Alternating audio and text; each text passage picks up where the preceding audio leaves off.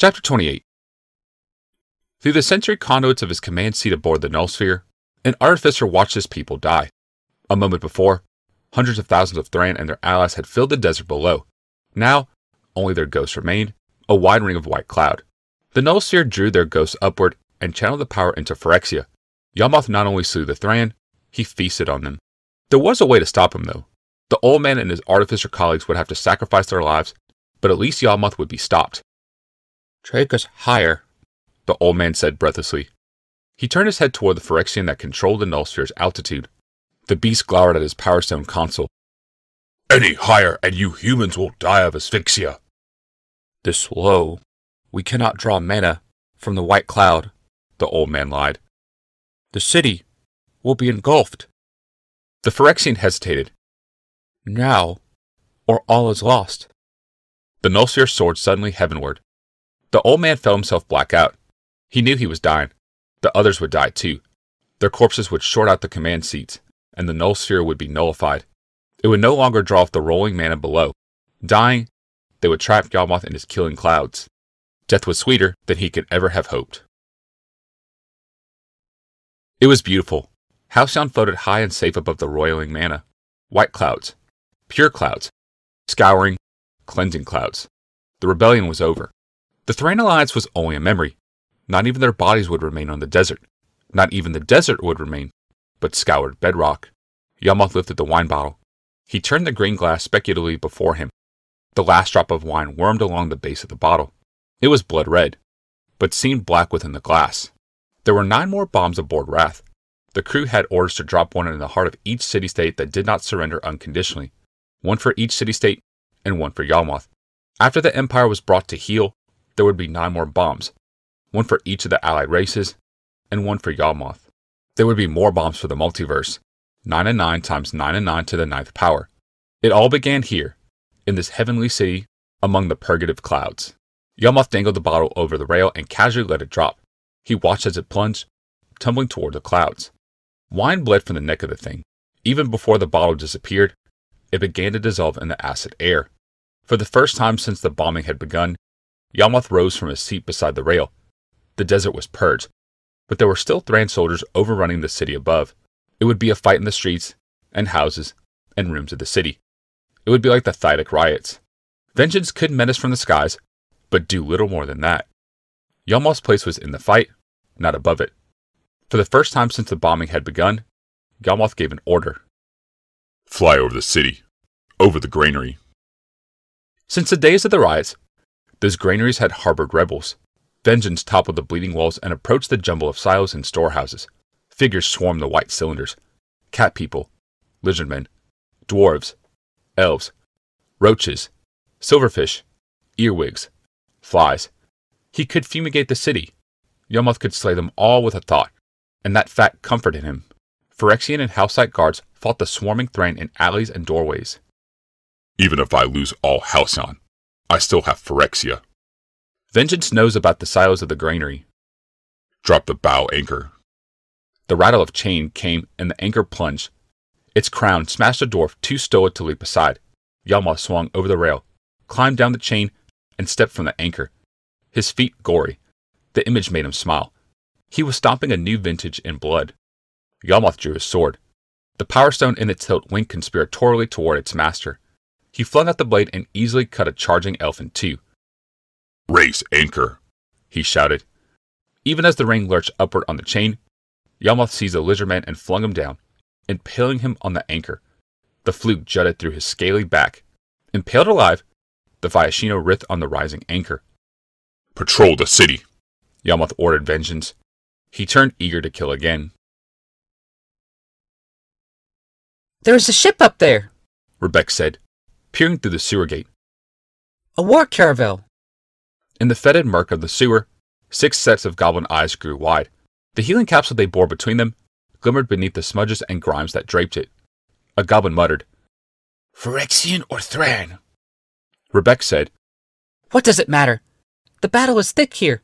We can't emerge safely. Her point was punctuated by a roaring scream. A minotaur tumbled into the culvert and pitched against the grate.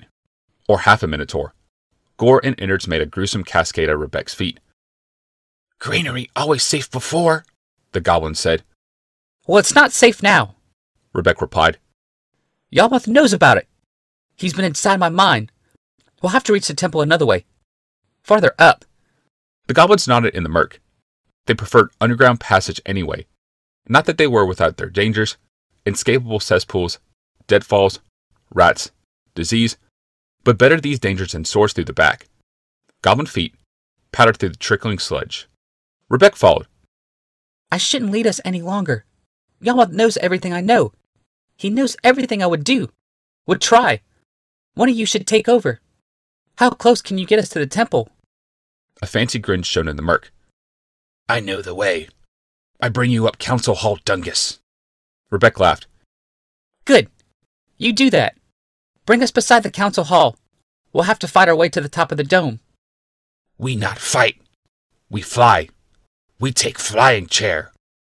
She was about to object. Yawgmoth would expect her to object. Yes, you are right. We will take a sedan chair. When we are all in the temple, we will fly away from here. We'll fly away from the war. And the horror of it all. We'll fly into the heavens. You lead on. Up the Dungus. Into heaven.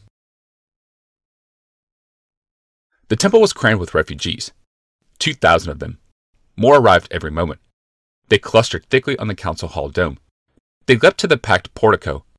They pressed shoulder to shoulder in the main hall, children perched on shoulders to keep from being crushed. Every balcony was full. Every spiral stair. Folks sat atop any flat spot. Even the altar was piled high. Only the control stone itself was empty. They all knew that to climb atop it could send the whole temple crashing down. As the night wore on, more came and more. The floors filled up. Silence gave way to whispers. When morning dawned, the once gleaming temple was opaque with packed bodies. There was no hiding now. There was only a fearful question who would arrive first? Rebbec or Gix? Gix. The river of refugees came to an abrupt end. Only a hundred or so remained, pushing to reach the pinnacle of the dome.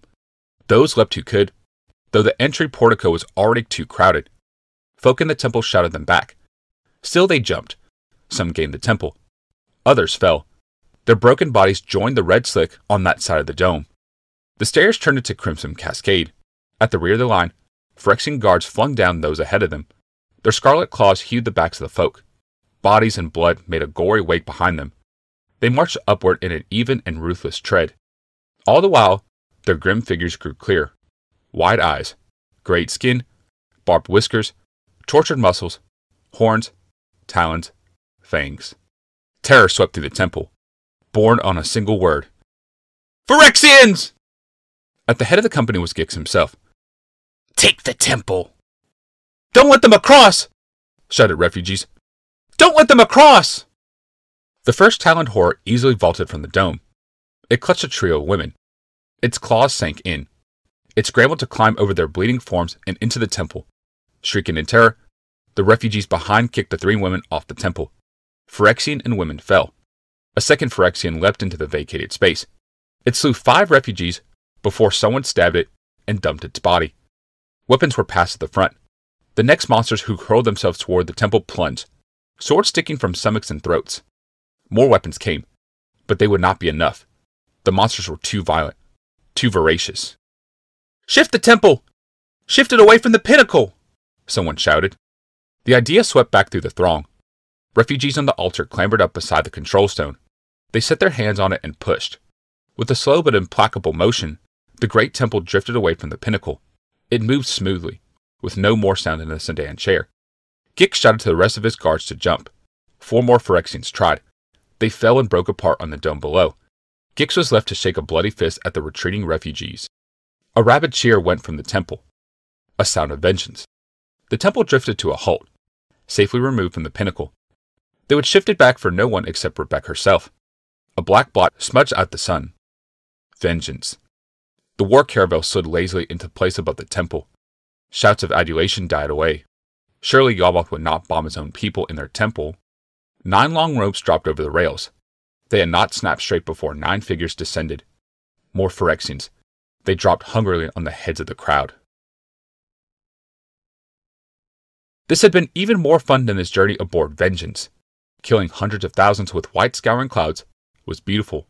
But this one on one dance of steel and blood, this had been fun.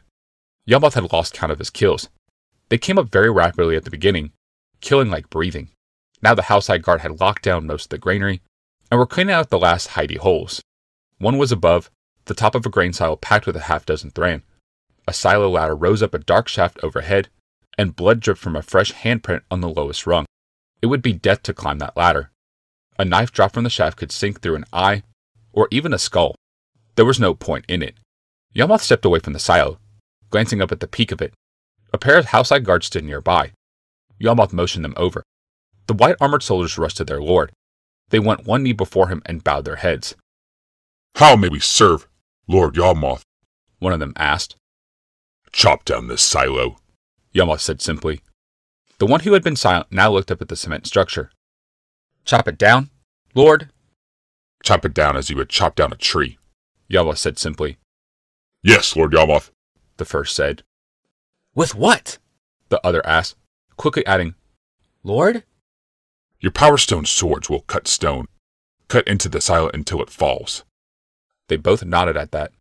Rising, they hurried to the silo, checked for a clear spot where the building could fall, and began chopping. Business concluded. Yawgmoth said, walking away from the spot. He reached the street beside the granary. All along the thoroughfare, silver armored houseside guards patrolled. Red masses of meat lay in heaps on the road. Phyrexian troops crossed the street at their half jog, eyes and claws eager for some new prey. They had run short of cat and bull and lizard flesh. Occasionally, defenders would enter a smashed doorway, and thran corpses would fly from windows and crash down into the street. On the whole, the buzz of battle was now an idle, hungry sound. The city was well in hand. The Thran soldiers below were washed away. All that remained were the traitors in the Thran temple. Yawgmoth stared up at the dangling gem, its heart black with treason. It was his one greatest mistake. That building. His last great mistake. The temple was Rebbec's gleaming vision of heaven, which would forever war his people's mind with the true heaven of Phyrexia. Rebbec had even equipped the thing to fly away. The only reason it had not was that the traitors waited for Rebbec, their savior. Yawgmoth allowed himself a small smile. Their savior was now his. The crackle and glow of shifting stone drew his attention away from the temple. The silo was falling. The guards had hewn out a wide gash near the foundation. The leaning weight of the tower shattered the wall. With slow majesty, the silo toppled. Its lower edge pulverized and disintegrated. The cylinder of rock cracked like an egg as it went over. The top, where Thran soldiers hid, hit last and hardest. With a thunderous crash, it fell to rubble. Amid the grinding and bouncing hunks of stone were human figures, visible for a moment before being pounded to mush. Six dead. Yawgmoth said dispassionately as he turned back toward the crowded temple. Two thousand on the verge of death. Even then, Vengeance circled toward the gemstone building, a fresh company of Phyrexians ready at the ropes. It came about over the city wall. Suddenly, it was gone. A dense cloud, as white as milk, ghosted up from beyond the wall. It enveloped the war caravel in its curdling mass and continued upward. It was a killing, scouring, purifying cloud. It would turn granite to sand and sand to ash. It would obliterate flesh utterly. It would leach the charge from any power stone it contacted. Vengeance was visible once again in the vague shadow, already half eaten away and rolling over. It struck the disintegrating wall and then plunged from sight down the cliff face. No, Yawgmoth said in disbelief. Silent and patient, the killing clouds rose on all sides of the city. Their white heads curled and edged over Halcyon. They converged in a closing dome above them all. The whole of Halcyon would be destroyed. No, Yawgmoth said again. Worst of all, the Thran temple and its cargo of traders and corpses rose with sudden, terrific motion up and out of the white dome. Tongues of cloud lit the edges of the temple as it shot upward, but then it was beyond them. Two thousand traitors escaped. Yawgmoth breathed.